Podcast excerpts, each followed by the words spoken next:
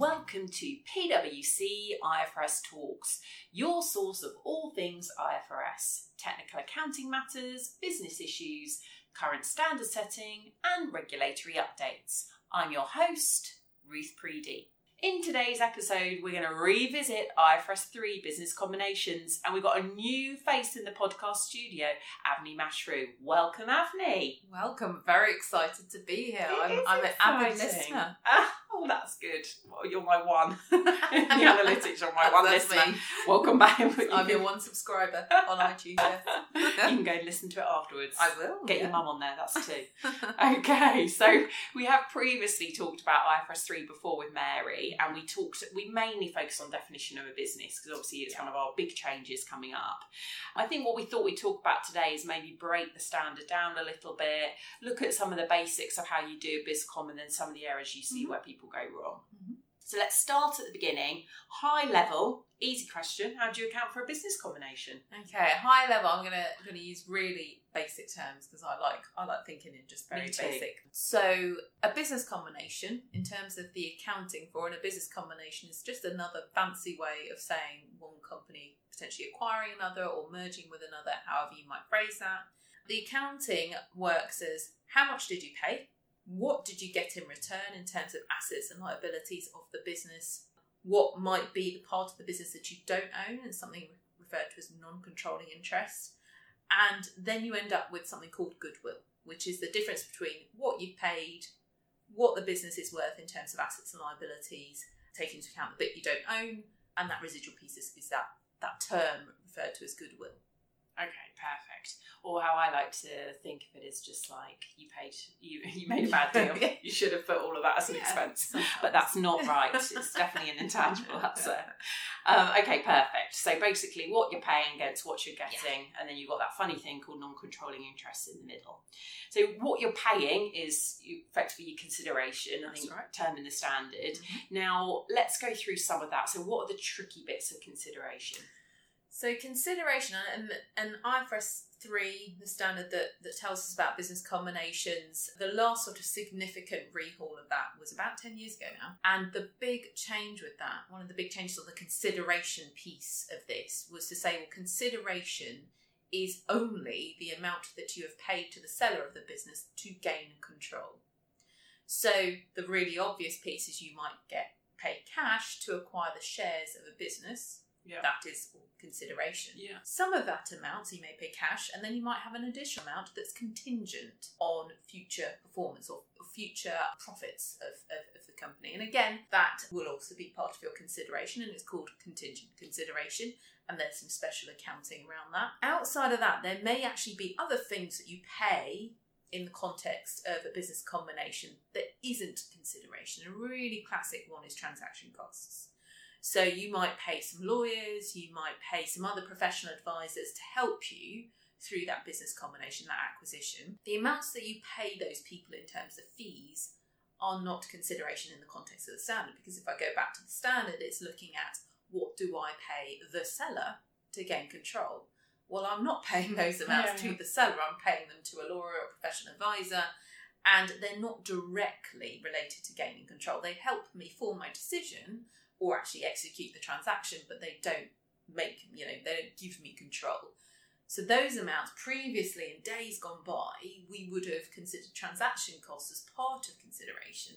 Well, now we've moved away from that and said, well, unless it's directly payable uh, or receivable by the seller, you account for that separately. And what happens with transaction costs, I can hear all our listeners Mhm. thinking, they end up in P and L. Yeah. So you don't you don't capitalise them or you don't do anything special. They just go into profit and loss. Okay. So one of the things you talked about there was contingent consideration, which is obviously difficult in terms of measurement and what people do with it. The other thing I find that comes up a lot of that is is it really consideration or is it actually compensation? Can you tell us a little bit about the issues there? Yeah. So the other scenario in terms of again thinking about consideration as the amounts you pay to a seller to gain control, where it gets difficult and complicated is you might pay these amounts to somebody who is a seller of the business, so is a shareholder of the business.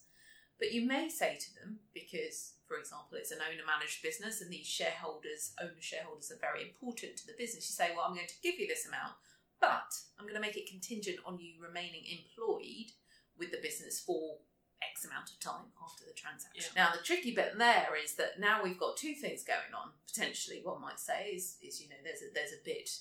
Uh, I'm trying to acquire the business from the seller, but I'm also saying to the seller, I want some services from you. And the standard again is very clear here. So it says if you make a payment in, in this context and it is contingent on or it's, it's dependent on service, then it is not consideration. That is that is consideration or compensation for employee services. So you're receiving something else. You're receiving a service. It's not just control of the company. And in the early days of sort of IFRS 3, when it had this big overhaul, we had some quite not great accounting answers, some might argue, where 100% of the consideration being given to a seller was wholly contingent on future employment. And we would say, well, sorry, the standard is very clear. Yeah.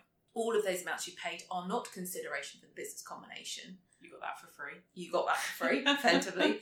All of it is consideration for future employee services. So when you come to do your business combination accounting, like we talked about the big, about at the beginning, mm. in terms of comparing your consideration to the assets and liabilities you acquired, well, the number you now assume Yeah. consideration is nil, and obviously that that gives quite an interesting result in terms of negative goodwill. Yeah. So Okay. And there are there's a number of indicators in there in the standard on how you That's decide correct. if something is Yeah. consideration and compensation. Yeah, and then one thing I would highlight here is where a payment is very clearly explicitly linked to service. For example, the contract actually says you only get this if you provide Yeah. three years service. Um, the standard is explicit. That is always consideration, pretty much always consideration for future employee services.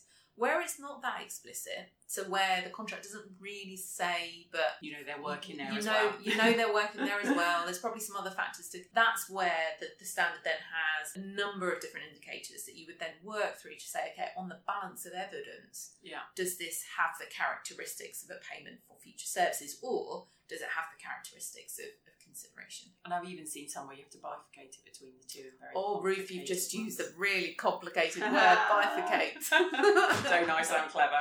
It's very rare that happens in the studio. okay, and just before we move on to the next bit of the sort of uh, equation, what with contingent consideration, why don't people like it? Why is it the thing that you know really they prefer an asset acquisition? Contingent consideration, again, it's like things in IFRS 3. IFRS 3 is very clear. So it says where you have this, this kind of contingent consideration, on day one, Yeah. you estimate its fair value. So you estimate how much you might, as a as an acquirer, pay out in terms of assuming it is a payout situation to the seller in terms of this additional contingent Yeah. consideration. Then what happens? Day two, Yeah. any changes in the that in that estimate, uh, the effect of those changes end up in your profit and loss account. Okay. See what we used to have, again, going back days gone by, contingent consideration, again, similar thing. You would have an estimate of its value on day Yeah. one, but we used to be able to take the adjustments to the, the to goodwill, effectively to the asset side.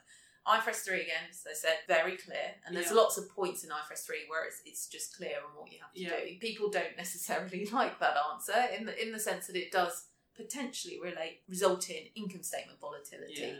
In the years following the acquisition, and that's quite painful if there is some, you know, actual genuine volatility in the amount that you estimate you're going Yeah. to pay, but also if these contingent consideration periods extend five years, ten, you know, extreme extreme circumstance, but you know, a number of years after the acquisition to carry on getting this volatility post acquisition isn't always the greatest Yeah. um, from a reporting standpoint. Yeah. Okay. Perfect. And I think you see that in some industries more than You others, do. not you? Okay. So that was the consideration part. So tricky bits, contingent consideration, that difference between compensation uh, versus consideration. Then we move into the other bit you said, which is like the non-controlling interest, the bit you don't buy. Anything there we should watch out for? Yeah, so non-controlling interest, and again, just use a very simple example to reiterate reiterate what we mean. So, if I acquire seventy percent of the shares of a company and I acquire control of that company, when we talk about non-controlling interest, non-controlling interest is those thirty percent of shares you don't own. So you don't you have control over the company uh, because you have the vast majority of the shares, but there's this 30% that you don't. And on acquisition, the standard again gives you two options as to how you account for that non controlling interest. So in business combinations accounting, what happens is you bring the full value of the company you've acquired onto your balance sheet, so 100% of the value of the assets and the liabilities go onto the top half of your balance sheet. And you recognise the fact that in my example, you don't own the thirty percent, or you don't own effectively thirty percent of the those assets and liabilities by reflecting or measuring non-controlling interest in equity.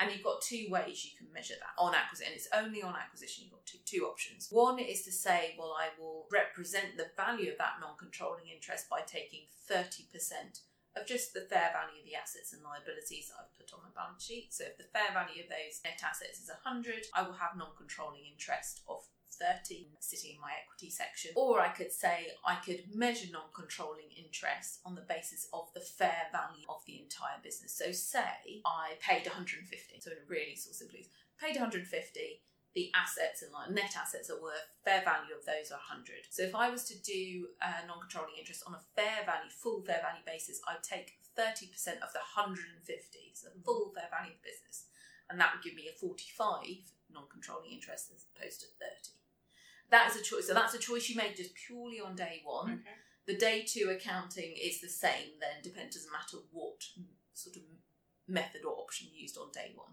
If I'm honest, it varies by jurisdiction and territory. Yeah. More often than not, you'll see people use that proportionate net asset method. So the, the method that gets you the 30% of the the fair value of net assets acquired, so the 30 in my example. Yeah. That's definitely When IFRS 3 like first changed, it was a big thing, wasn't it? Like, oh, there's thing. a choice, what's everyone going to do? Now it yeah. seems to be like it's just a, yeah, it's, a done thing. And it is actually, it's a choice that's freely available by by acquisition, so it's not a policy choice. You can yeah. change your mind from acquisition to acquisition. Again, I w- I wouldn't say I've seen that no. uh, wholly frequently either, but yeah, it, yeah, it was definitely like say a bit a big herald is a, a big mm, change, but actually yeah. in practice, not not not so much. Yeah. And any other tricky bits to watch out for in NCI? Is that normally the easy bit? That's probably the easier bit. It's more the, the, the transactions and non-controlling interest, which probably, to be honest, Ruth, is a whole. We could have a whole twenty minutes on that, baby. Different podcast. Okay, we'll have you back to talk about the transactions of NCI um, at a later date. Okay, so we've talked about what we pay. We talked about what we don't own. Mm. Then, obviously, the standard says that you have to recognise all the assets you acquire and liabilities you assume. Mm. Any again tricky bits we need to watch out for in the assets and liabilities? Yes. So it sounds, it sounds like kind of straightforward. Yeah. So you go off you go, just fair, fair value everything you've you've acquired, and it's it's certainly um, to say it's easy, but it, you know the things that are already on the acquired entity's balance sheet, so that the assets and liabilities you can see on their balance sheet that's easy enough because yeah. you can go and assess well what's the fair value of each of those lines. The trickier bit is what's not there. So the things that are not on the balance sheet today. And the most common example is intangible assets. Yeah.